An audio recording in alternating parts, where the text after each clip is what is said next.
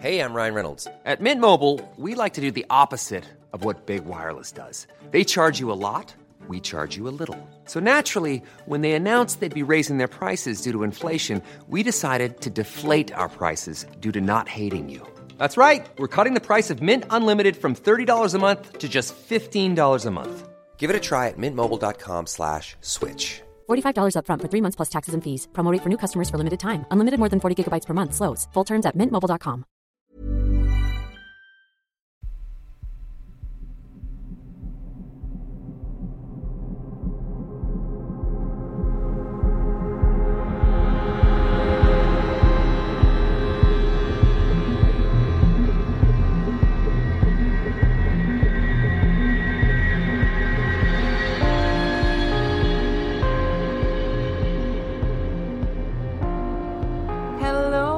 welcome to episode 114 of Real Life Ghost Stories. How you do?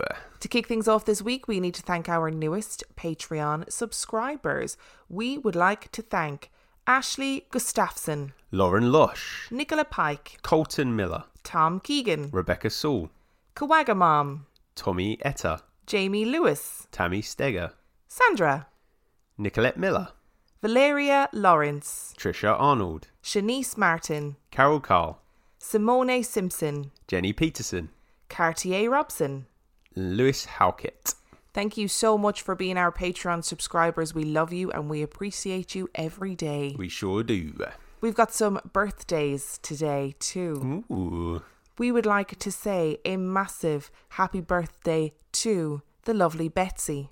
Happy birthday, Betsy. We would also like to say a massive happy birthday to the lovely Will, who is my Instagram pal and keeps me thoroughly updated on all of the LGBTQA plus news going around. Happy birthday, Will.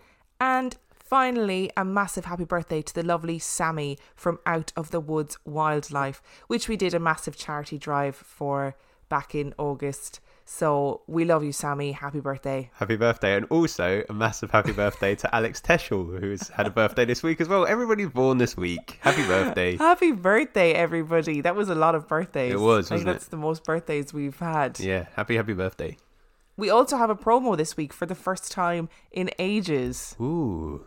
And our promo is for The Historical Natives. The Historical Natives is a weekly podcast where Joseph and Mackenzie explore bone chilling creatures from the indigenous peoples of North America. Joseph and Mackenzie come from the Loon and Sturgeon clans of Ontario. This podcast has created such a stir in the Facebook group.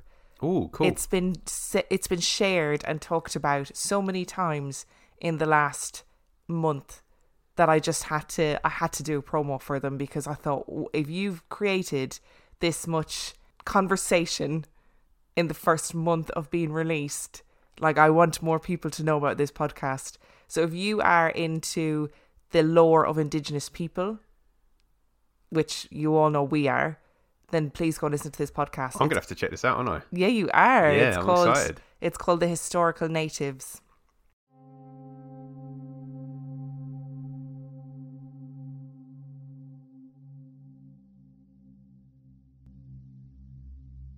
Hi there, and welcome to the Historical Natives, a podcast where we talk about the bone chilling creatures from the indigenous peoples of North America.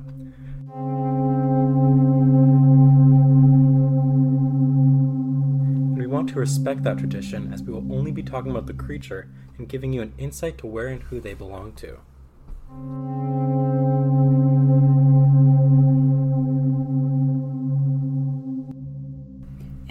Episode, we'll cover the Wechuge, an ancient shape shifting ice being who lives in the traditional wilderness of the Danza in northern Athabascan.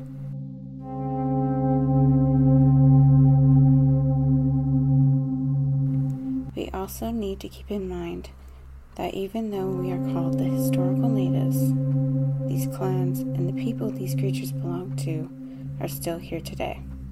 We are simply the storyteller, and the listener.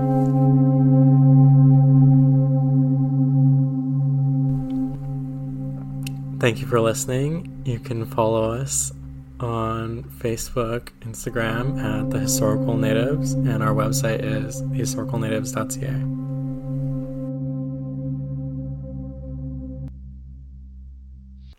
Which brings us to our film review this week. Our film review is The Platform, the Platform was released in 2019. It has 7 out of 10 on IMDb and 79% on Rotten Tomatoes. Would you like a synopsis? Yes, please.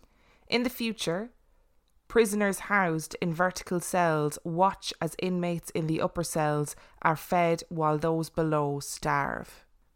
I feel like that's a very simplistic synopsis for what the film is actually about, Although it is kind of exactly what it's about. But also not. which, so uh, the film is about, and they're not all prisoners. That's the other thing. There are some people who are there voluntarily. They are in a vertical prison uh, where there's two people to a cell. There's a hole in the middle of the floor. At one point every day, a platform comes down, and the people on the first cell get their choice of the food, and then the platform lowers, and there's less and less food, obviously, as more and more people get access to it. But the key to the film is there is actually enough food, we think, for everybody in the cells if everybody only took what they needed to take. Yep. That's what the key is. Yep. So, what were your thoughts on this film? I think I've got a couple of thoughts that are a bit random. I'm glad it wasn't done by Hollywood. I feel like when we read the synopsis, I was a bit like, oh, this is going to be too gruesome for you because I know you don't like the sort of body horror slash slasher kind of genre where there's unnecessary violence. It was violent, but I thought it was appropriately violent. I don't think it was unnecessarily violent, and I think Hollywood would have made it un- unnecessarily violent because that was where you would take it. I think if you were trying to make money, this was done in a way that was tasteful.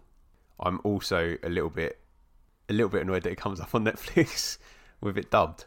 Like you have to turn the dubbing off. Like it doesn't do that for any other of the sort of foreign language movies that we've watched. So I'm a bit confused why that one has dubbing. definitely don't watch it overdubbed with English because it's incredibly distracting. It's distracting. That's the problem with it. yeah. incredibly distracting. So we started watching it, and, and as Dan said, it came up overdubbed with English, and then we actually turned the overdubbing off and just went with the subtitles, and it made it way better. Mm. So would definitely recommend if you want to watch it, try and do it with subtitles because it, I just found it way easier to concentrate on what was going on when there were subtitles, which for me is a very very strange thing to say. it is.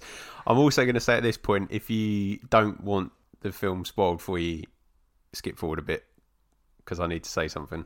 I um was really worried about watching this film, but it was recommended to us so many times that I thought, okay, we gotta we gotta do this. We're gonna watch it. I had an assumption, so I'm a bit emetophobic. I don't like vomit. It really freaks me out. There's no vomit in the film for my fellow emetophobes out there, so that's a good thing. But there is. I really struggled with the amount of eating that was in the film, and I understand there's there's a reason for it. Like there's, Yeah. that's the whole point of the film, right? It's about food. but I really struggled watching the bits where people were like trying to gorge themselves as quickly as possible before the platform left their cell. I really struggled with it, and I didn't watch the violent bits because they were gratuitous, but it was necessary for mm. the, the the way where people were living in this prison. So I I get why it was there. It wasn't like saw levels or like Hostel No. levels of violence, that kind of gore porn that we see in a lot of those kind of films. But there was there was violence. Yeah, but I, I feel like it needed to be there to tell a story. I liked this film. The ending spoiled it a little bit for me. I just felt the ending was a bit of a nothing. That has been the general consensus. People have really been divided by the film, which I understand. But also, a lot of people are saying it was brilliant until the ending, and the ending spoiled it. I felt like the ending was very anticlimactic, hmm. and it needed even another, literally another 60 seconds. They did wonderful things with this film when they were showing the people on that prepare the food, where there was no dialogue. It was all done to classical music, and you got the gist of what they were trying to show you each time it was up there. I felt like it needed that, that kind of scene where they reacted to the platform coming back up. Yes. I don't understand the significance. Of the, I didn't understand the significance of the child, and I didn't understand the significance of where Goreng went at the end, or what that bottom floor was. But I felt like if they had done something with that platform going back up, and we'd got the, we'd got the fit, we got the shot of the platform arriving with the child at the top, and the reaction set to classical music, it would have been a better film. Again, yeah, 60 seconds. Another 60 seconds where you saw her arrive Yep. on the platform. The the protagonist of the film decides that enough is enough. It's not fair that there's people starving while people are gorging themselves on the higher levels. They try really desperately to get people to only eat what they need, but obviously human beings don't do that. And they decide they need to send a message back up to the top, but that means traveling with the platform the whole way down to the bottom and they don't know how far the bottom is. It's it is an allegory for the times that we live in. Definitely, and I'm not going to sit here and and talk politically about like you know how terrible society is and blah blah blah, blah because I mean just if you watch the film it, it is it, it it's demonstrating the problems with society and somebody commented on Instagram and said it was a very like ham-fisted attempt at demonstrating it and I do agree stripping it back to the basic need of food is actually quite a good thing because everybody needs food to survive See, now I don't even think it was about food. I think it was demonstrating how trickle down economy works. yeah yeah but uh, you can't talk about something like that in a film and make it really convoluted because people like me Yeah, yeah. aren't going to understand it but when yeah. you strip it back Yeah, yeah. to something like food which is a basic human need then you understand it Oh, I see what you're saying. Yeah. Sorry. So uh, I understand that it wasn't necessarily about food. It is, but it also isn't Yeah, yeah. because it's an allegory for something else. But stripping it back to being about food makes it accessible for everybody. Yeah, and I, I thought there was enough, you know, there was enough threat about it as well to make it kind of disturbing.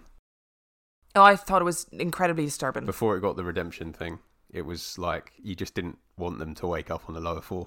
No, I was, and that's the other thing. They are in each on each floor for a month, and then you're randomly selected to go to another floor. That could mean you're on floor number one, where you get your choice of all the food that you possibly want, or you could be on the lowest possible floor, where you literally get nothing for a hmm. month because other people have taken it all and taken more than they need. Oh, it's it is a film you could talk about for a million years. I thought it was really interesting, but also really disturbing. I don't know if I enjoyed it. I think that's the wrong word to use for it, but it did make me think quite a lot. I think I did enjoy it. Uh, It might not be the right choice of words, but I did, and I think I'll give it four out of five. I think I'm going to give it a 4 too. Because it's not that kind of gore and violence I can't watch. It really freaks me out. And I also can't watch people gorging themselves on food. Again, it really freaks me out. But it was an interesting film. I thought they did good things with it. I thought the actors were amazing. Like incredible. Yeah, really good. it's very dark and very disturbing, but it just it really needed another like 60 seconds at the end. Yep, Really, really, really did. So I'm going to give it a 4. Obviously. I'm Sandra, and I'm just the professional your small business was looking for. But you didn't hire me because you didn't use LinkedIn jobs. LinkedIn has professionals you can't find anywhere else, including those who aren't actively looking for a new job but might be open to the perfect role, like me. In a given month, over 70% of LinkedIn users don't visit other leading job sites. So if you're not looking on LinkedIn, you'll miss out on great candidates like Sandra. Start hiring professionals like a professional. Post your free job on linkedin.com/people slash people today. Hey there, it's Michelle Norris. I'm host of a podcast called Your Mama's Kitchen. When I travel, I'm usually looking for a way to find a taste of home when I'm not at home. And one of the things I love to do when I am at home is entertain. And Airbnb allows me to do that. When I was in California recently, I rented a house that had a great kitchen. And when we were sitting around the table, we're all thinking, we're in someone else's house. Someone could be in all of our homes as well. If you have a home, but you're not always at home, you have an Airbnb. Your home might be worth more than you think. Find out how much at airbnb.com/slash host. Which brings us to our story this week. Okay, haunted canteen. No, abs- I mean, not even close. There is no correlation between the story and the film this week. But I am going to start with a question for you. Okay, What do you know of the Borley Rectory? nothing. Have you heard of it? No. Okay, so I have heard of it. It's one of those places that comes up on lists of like the most haunted places in the world, the most haunted places in the UK, and it it is somewhere where I always thought I really need to look into this and do a bit of research. And this week was the week. So sit back and relax because I'm going to tell you the story of Borley Rectory. There's lots of names in this story, I'm sorry. Do I need a pen and paper? No, you'll be okay, but I just in the span in the short lifespan of the Borley Rectory, there are three different families, four technically different Okay. families who live there. All right, okay. So you've got to just keep that in mind. that There's going to be lots of names flying around. I'll just refer to them as Family 1, Family 2, Family 3, and Family 18. Good. In 1863, Reverend Henry Dawson Ellis Bull built a beautiful Gothic brick house in the middle of the Suffolk countryside. The house was home to Reverend Bull's family of 14 and only stood for 76 years until it was burnt to the ground. 76 years is not a long lifespan for a building in England, but what is crammed into the 76 years is a controversial story that has resulted in the building being dubbed the most haunted house in the UK. Back in 1863, the area surrounding the house had seen the end of an industrial boom and was slowly returning to being a quiet agricultural community. The land that the house was built on was indeed calm, serene, and beautiful. But according to local legend, it had a tragic history that began way before the building of the house. According to the legend, the site was home to a majestic monastery back in the 14th century. Monks at the time, and many still today, were required to take a vow of chastity, poverty, and piety upon entering an order. So falling in love with a nun wasn't really an option. But unfortunately, in a true tale of star-crossed lovers, that is exactly what happened. A monk and a nun from a local convent fell hopelessly in love and began an illicit affair. They were discovered and were immediately sentenced to death for breaking the vows they had made to God and to their order. The monk was hanged on the grounds of the monastery, but the nun, she suffered a far worse fate. She was bricked up alive into the walls of the convent. Another local legend told the tale of a wealthy landowner, Henry Waldegrave, who had taken a beautiful nun from France and forced her into marriage. They had had a disagreement, after which Waldegrave strangled her and left her to rot in the cellar of a building on the land. It is unsurprising that the land would become the site of one of the most notorious hauntings of all time. The locals would tell stories of headless horsemen and horse drawn coaches that would tear through the narrow country roads in the dead of night. They would tell stories of a phantom nun that would be seen traversing the land. These stories aren't unusual in rural England, but in these stories they all had one thing in common. Their destination always seemed to be the home built by Reverend Bull, the Borley Rectory. The rectory was enormous. It had 23 rooms, connected by three staircases on the two main floors. It boasted a huge cellar space and had storage space in the roof. There was no gas, no central heating, no electricity, and no mains water. The water was collected from a well in the garden. As with most haunted house stories, the oddities began as soon as the family moved in. And as with most haunted house stories, the activity was relatively harmless at first. It started with footsteps. Footsteps would be heard running across the upper levels of the house when there was no one there.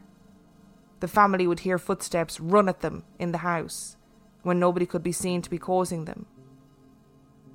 In various parts of the house, the roaring sound of a waterfall would appear suddenly and then disappear with no evidence of any running water being present. In fact, the house had no running water at all, so there was no way that a burst pipe, for example, could have been causing these strange sounds. The pulley bells that were used to allow for communication between the various rooms of the house would go off constantly throughout the day and night. And this continued even after the Reverend had become frustrated by the incessant tinkling and cut off all of the cords for the bell system. And it wasn't long before the children of the Bull residence began to see a nun that would lurk in the shadows or peer around corners at the children. She was frequently seen gliding through the grounds of the rectory. So much so that Bull had a summer house built overlooking the pathway that she seemed to walk, and would spend his evenings sitting in his chalet trying to catch a glimpse of her. While Bull was fascinated by the ghostly goings on, his children and his staff were terrified. His youngest daughter Ethel was regularly physically attacked by an unseen force that would slap her so hard that welts would appear on her arms and on her face. Multiple staff reported seeing shadowy figures peering in the windows at them while they were working in the house. In 1882, Reverend Henry Bull passed away, and the property was left to his eldest son, Harry. The paranormal phenomena continued, and Harry began to document the strange things that he now encountered as the head of the household.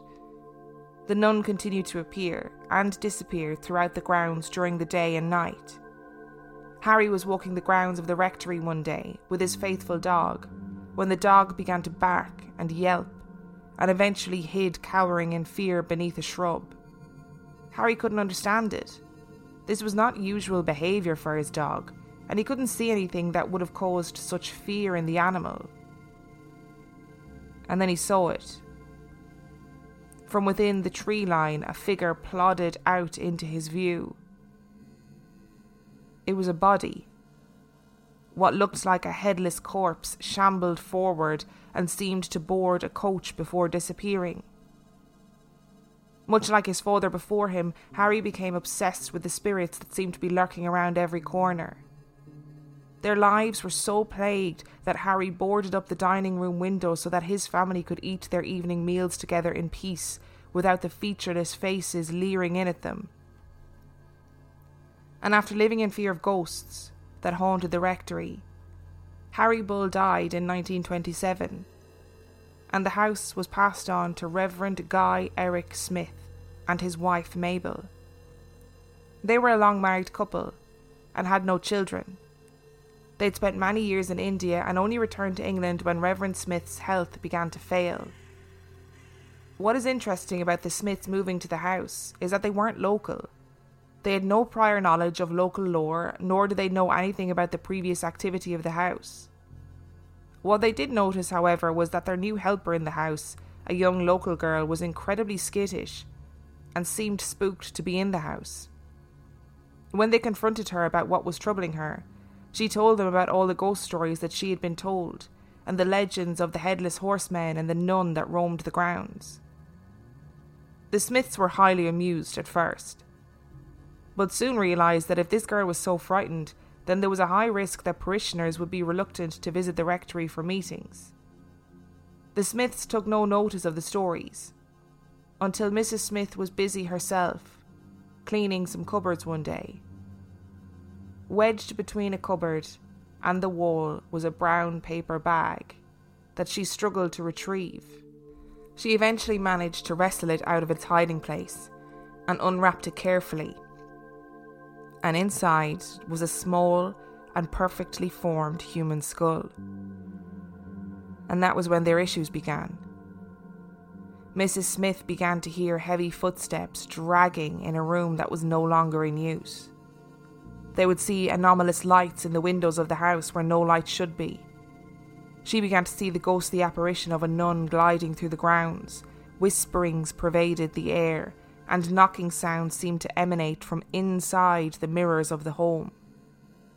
Items were not only being moved, but hurled around rooms, and they began to feel that they were quite literally in danger from being seriously injured by this unseen force they decided that the only way to proceed was to have the property thoroughly and professionally investigated.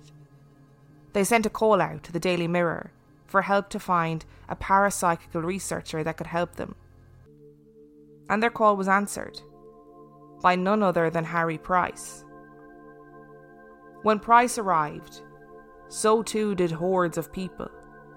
They literally came by the busload to see the Borley ghost. Price was the victim of violent attacks of the poltergeist that seemed to be wreaking havoc in the rectory. He had vases hurled at him, as well as stones that materialized from nowhere, and he reported that the knockings from inside the mirror weren't mere knockings, but were in fact spirit messages that were meant to be deciphered. It was too much for the Smiths. They had been plunged into a bizarre, unknown, and dangerous world, and every inch of it was being reported daily in the newspapers. In 1929, they left the rectory and never returned, and so the building stood quiet for around six months. And in 1930, a family called the Foyster family moved in. Reverend Lionel Algernon Foyster moved in with his wife Marianne and their adopted daughter Adelaide and they too immediately began to experience strange happenings in the house. Except this wasn't played out in the public eye. Harry Price came to visit them once and was never welcomed back again after a disagreement with Marianne, so the Foyster family faced the supernatural powers alone. It began yet again with the sound of the tinkling of the servant bells throughout the house, but quickly escalated to objects being thrown through the air and items appearing and disappearing throughout the house. They heard footsteps in vacant rooms, both running and dragging. Lights flashed on and off in the house. Adelaide was locked into rooms to which there was no key, and her mother and father would scramble to try and get her out to safety. There is no doubt that the Foyster family would have known what they were moving into. The house had been in the newspapers only six months previously, but it's unlikely that they had any concept of how fraught their lives would become, and how it would all centre around Marianne. A disembodied voice would call out to Marianne from the empty rooms Marianne, dear. Adelaide was two and a half years old at the time and wasn't capable of such trickery. They began to smell peculiar perfume around the house and couldn't find the source. Glass bottles were regularly hurled down the stairs to smash at the bottom. And it wasn't much longer before the writing began to appear on the walls. It would be illegible at first, random scrolling across the walls that no one could decipher. Eventually, two phrases were scribbled on the wall in handwriting that no one recognized. Marianne, please help get. And Marianne light mass prayers. As the activity worsened, Marianne was ripped from her bed and thrown across the room, and eventually Reverend Foyster conducted two exorcisms in the house, both of which seemed to calm the activity, for a time at least. At night, Marianne and Reverend Foster would lie in bed and listened to the strange, warbling, and disjointed music that would spill out from the adjacent church. They knew no one was in there. No one ever was every time they checked. And they left the house in 1935. Throughout all of this time, Harry Price and the paranormal research community had been watching quietly from the sidelines. And when the Foysters left, they saw their opportunity and swooped in. Price rented the property for a year, and with a team of 48 paranormal investigators, they set about a round the clock documentation of the events of Borley Rectory. One of the key ways in which information was obtained was through regular seances conducted by psychic medium Helen Glanville. These seances were held in the summer house and yielded what some believed to be spectacular results. In one of these seances, the team made contact with the spirit of a woman named Marie Lairre, who claimed to have been a nun that had lived in France. She told the seance attendees that she had been murdered by her husband and her remains were hidden in the cellar of the rectory. They then made contact with a sinister spirit named Sunex Amures, who claimed that he would burn the rectory to the ground. After Price's tenancy was up, him and his team of investigators left the building with hordes of evidence of poltergeist activity that was turned into two books. Captain W. H. Gregson then purchased the rectory with money on his mind. He had been watching the coverage of the house and had read the books with great interest. And in a stroke of entrepreneurial genius, he decided that he would capitalise on the infamy of the rectory by setting up a ghost tours business. Unfortunately for Gregson, the spirit of Sunex Amures wasn't ready to let that happen, and in 1939 the rectory did indeed burn to the ground. The insurance company believed that the fire had been started deliberately, by an oil lamp being dropped in the hallway, but Gregson vehemently denied that he was in any way responsible for the fire. In the following years, Harry Price went back to Borley Rectory, and while rooting around in the ruins of the old building, he found what appeared to be human remains hidden deep in what was left of the cellar. The remains were removed and buried in the Liston churchyard. We're going to have a brief pause. Okay. What are your thoughts so far? Oh, I don't like it. I don't like. I I just can't even imagine like doing some cleaning and then finding a child's skull. Very bizarre. I'm glad we don't live in an old house. Me too. And I don't know what you'd. I mean, if you found a child's skull, who do you call? Not the Ghostbusters, that's for sure. well, maybe you do actually in this case. Or maybe you do. Or do you, do you call a museum and go, uh, or do you call the police? I I think you have to call the police to start you with because in case it's like a, a murder investigation.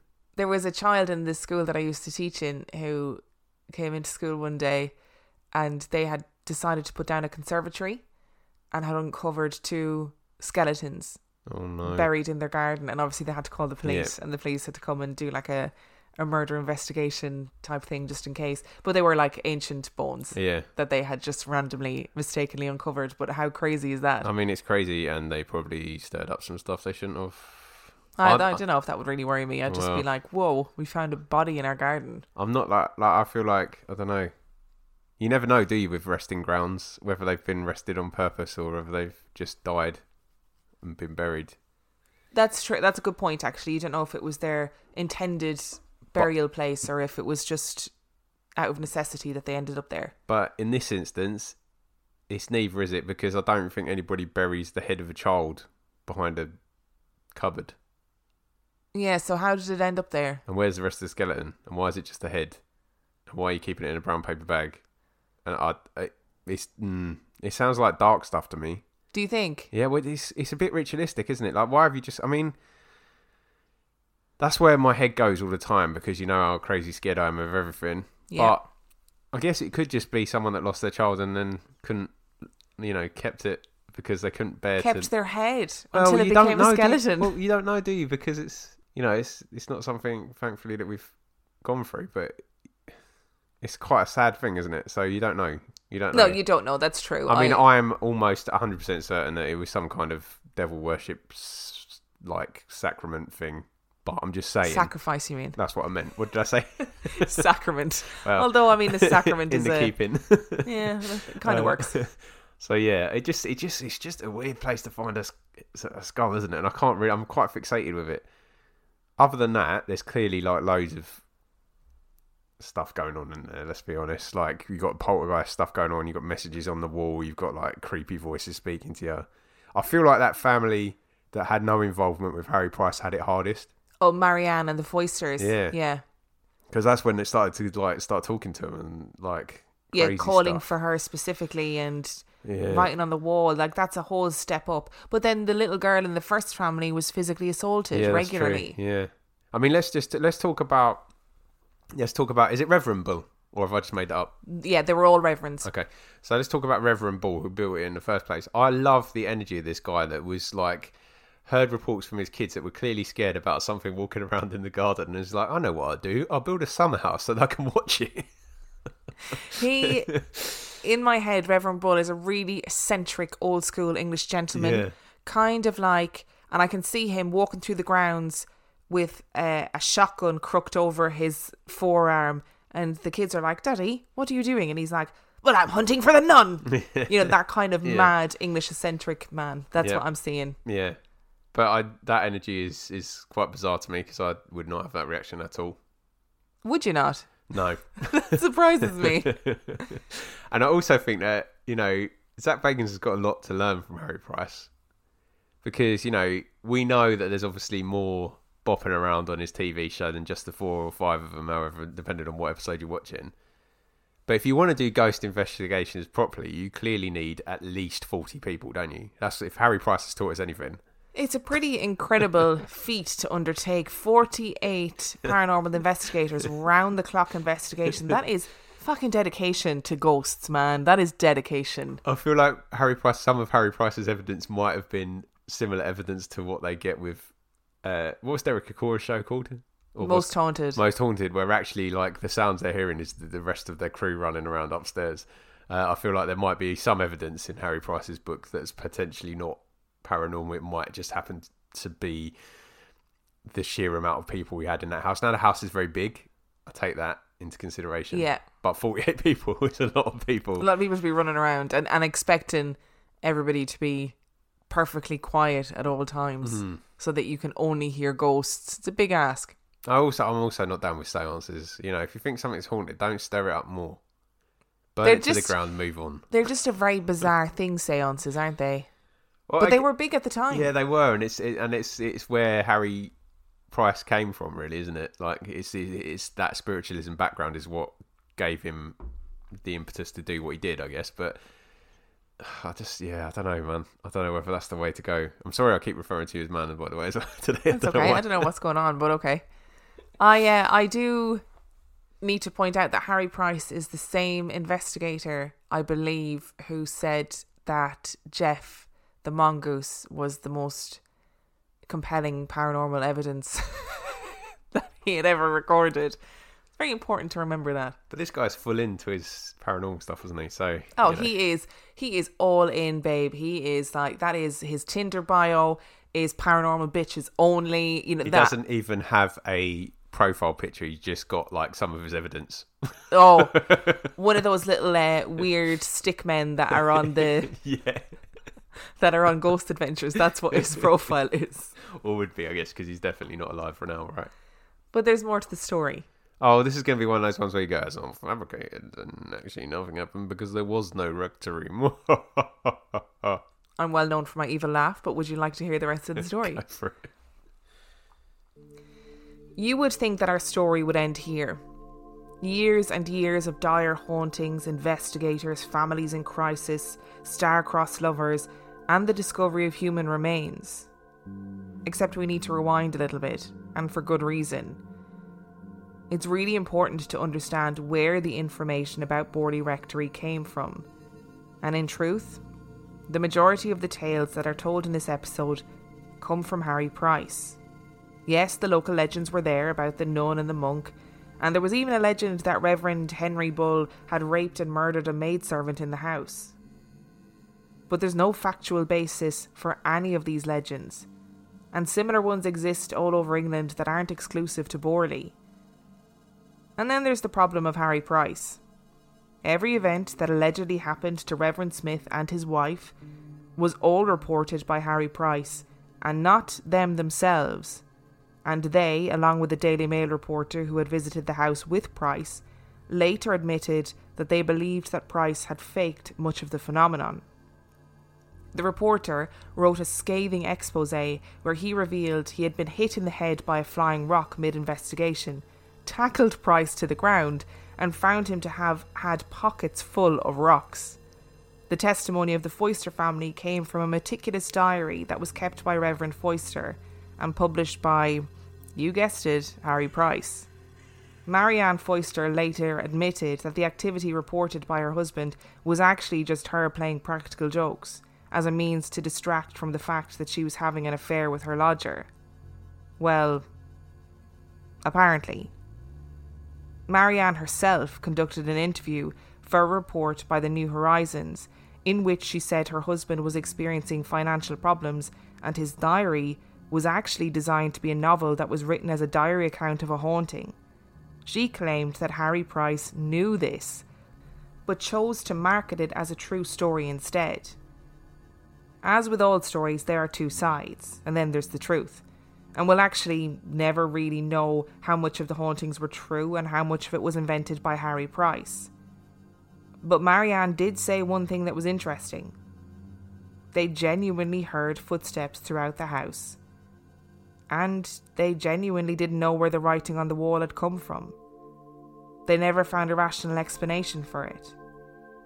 Marianne explicitly said she didn't believe in ghosts, but she did believe that there were events in the house that were truly inexplicable.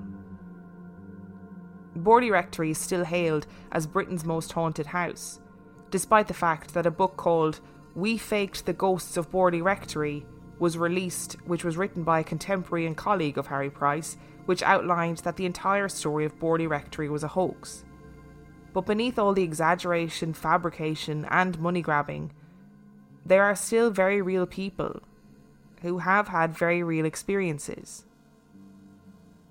When Russell Old was 17, his uncle asked him if he'd like to go to Borley Rectory, the most haunted place in Britain. He'd never heard of it, and was willing to go for the jaunt. As he and his uncle drove through the Suffolk countryside, Russell felt the hair on his arm start to prickle. The conversation with his uncle had been light and jovial, but Russell somehow instinctively knew that they must be getting close to the ruins of the rectory. He was feeling uncomfortable when they pulled up the car, because he sensed that something wasn't right. As he turned to tell his uncle that he wanted to leave, something stopped him dead in his tracks.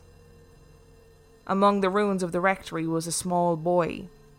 It was a small boy with a tweed jacket, and he looked both distinctly Victorian and distinctly out of place. He turned to see if his uncle was looking at the same thing, and in that moment the boy disappeared. His uncle hadn't seen him, and was thoroughly bemused when Russell begged him to leave. He told his uncle what happened, and managed to get himself talked into a nighttime investigation.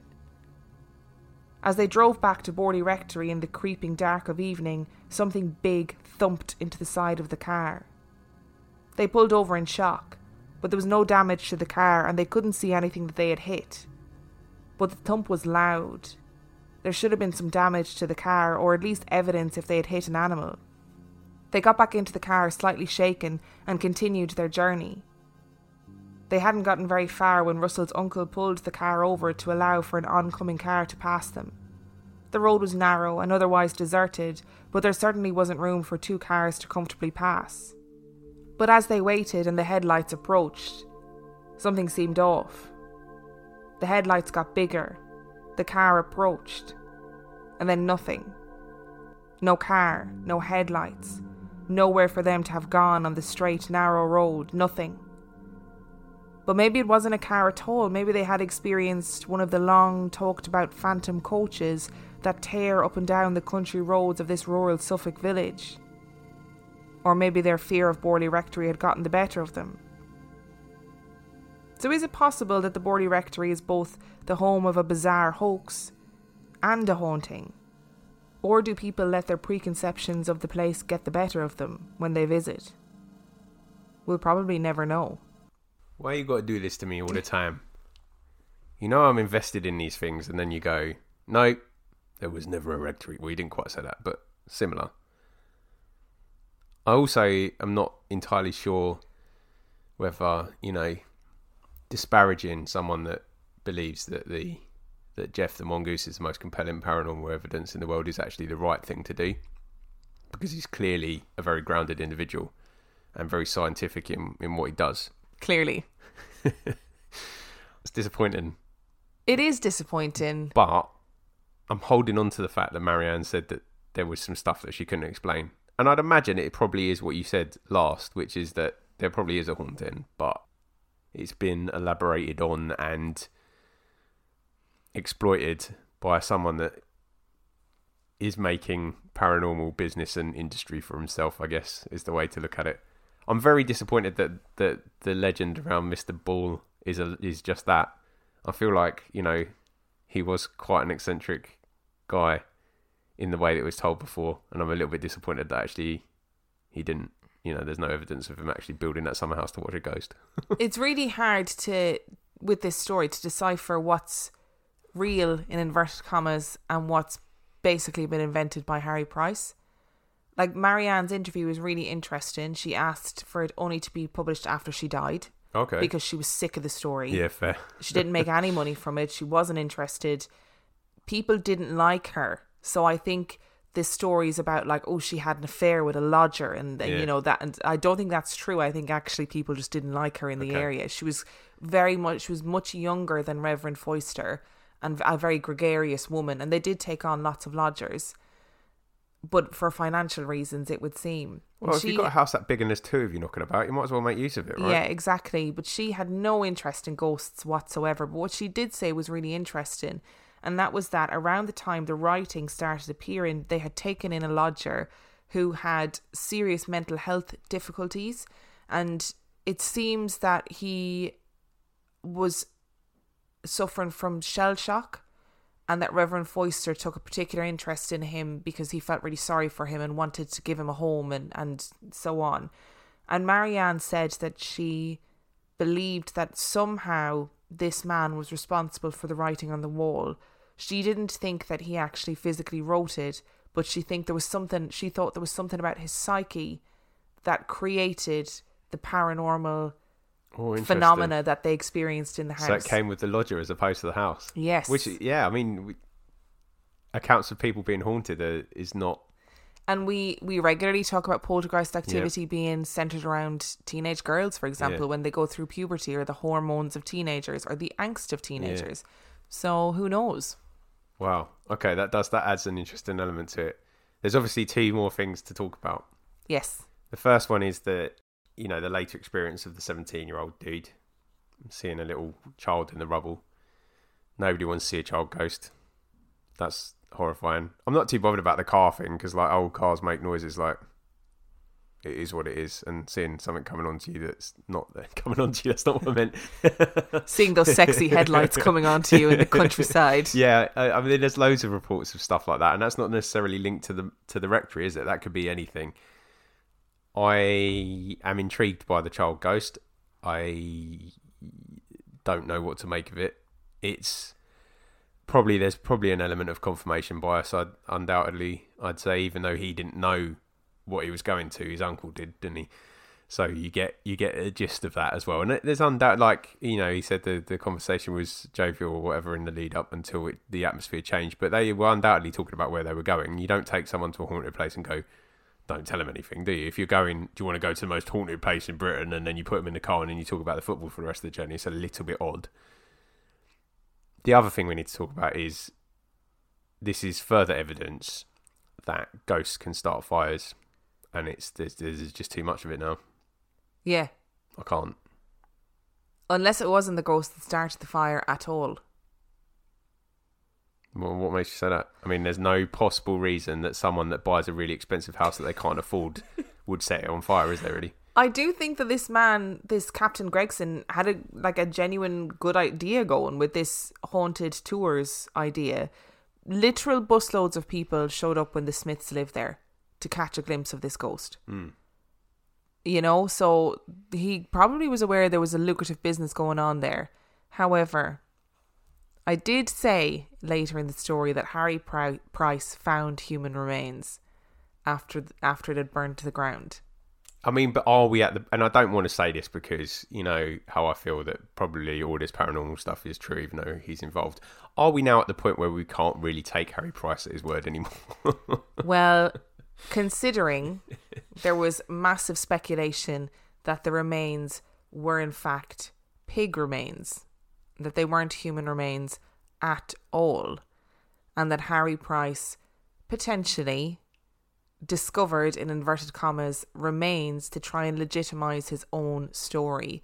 So I said the remains were buried, but they weren't buried in Borley because the church at Borley refused to have them buried in the graveyard because they said, well, they're not human. It's a pig. Stop. These are pork chops. Yeah. I mean, I'm frying them right now. What do, what, what do you want from me? I can see the trotters, for fuck's sake. So, questionable as to whether or not. I mean, I'm not saying Harry Price set the house on fire. Or am I? Oh, you're saying? Oh, you're blaming Harry Price, are you? Well, it's very, it conveniently fits into the narrative that they contacted this. I would have said it was more likely an insurance job to be Well, honest. that too. Um, that but too. you are missing one crucial bit of evidence. Oh, am I? Yeah, in the seance, that demon said he was going to burn the house down. Exactly. And isn't it interesting how, again, it fits into Harry Price's narrative that the house burned down? You weren't at that seance, I was not at that seance. This is true. so you don't know whether that demon wanted to burn the house down or not. I don't know. I and don't it's know. very convenient for the demon to blame his actions on a human being. Just saying. Are you saying I'm the demon? Because I feel like that's a reach. no, I'm not saying that. Who else is demons? Christina Aguilera. She's a Jane. I'm a demon. Harry Price is burning houses down for fun. I never said that. You said that. Allegedly. Allegedly. That's what you need to preface everything with. Allegedly. So, what are your thoughts now on the Borley Rectory? Well, I mean, it's haunted as anything, isn't it? Clearly haunted. It's funny how, despite the fact that there is loads of evidence that the hauntings never happened and that it was a hoax basically perpetrated to make money, it still is considered one of the most haunted places in the world. And I think that's amazing. And I, there was a lot of conversation in the stuff that I read about how it was the the narrative continued post World War II because fuck me, people needed something that wasn't horrific to think about and talk about. So there was like post World War One, there was like loads of column inches that were dedicated to the Borley Rectory, and then it was reinvigorated after World War Two. It also benefits from being in an age where proof is hard to find. Yes, true. You'd just be like nowadays, if it still existed, you'd be like set up some cameras. yeah, nothing's happening. Fine. Sixty. I don't know why I went with sixty. Let's do seventy-two hours. We get get matey in Nick Groff and his friend. They Yeah. do their paranormal lockdown. Seventy-two hours later, they got some random EVPs and a rock falling. Job done, isn't it? It's not that haunted, but you couldn't do that in those days. So you relied on the on the word of mouth, and there was forty-eight people to corroborate his evidence. So that's bigger than a jury. And if you enjoyed this week's episode, you can find everything you need to know about us on reallifeghoststoriespodcast.com. You can send in your own spooky stories to reallifeghoststoriespodcast at gmail.com. You can support us on Patreon, patreon.com forward slash real life ghost stories, where for $5 a month or for $2 a month, you get access to lots of extra content. And on that note, we shall see you next week. Bye. Rory and Kit here from the award winning podcast This Paranormal Life. Every week, we investigate a paranormal story and decide if it's real or a hoax. Like the time a guy claimed he punched Bigfoot. Or when a UFO showed up at a football game in front of thousands of people. Each episode has sound effects, music, and storytelling that feels so real you'll never sleep again. You will. Stop it. You're going to scare away new listeners. Check out This Paranormal Life every Tuesday, wherever you listen to your podcasts.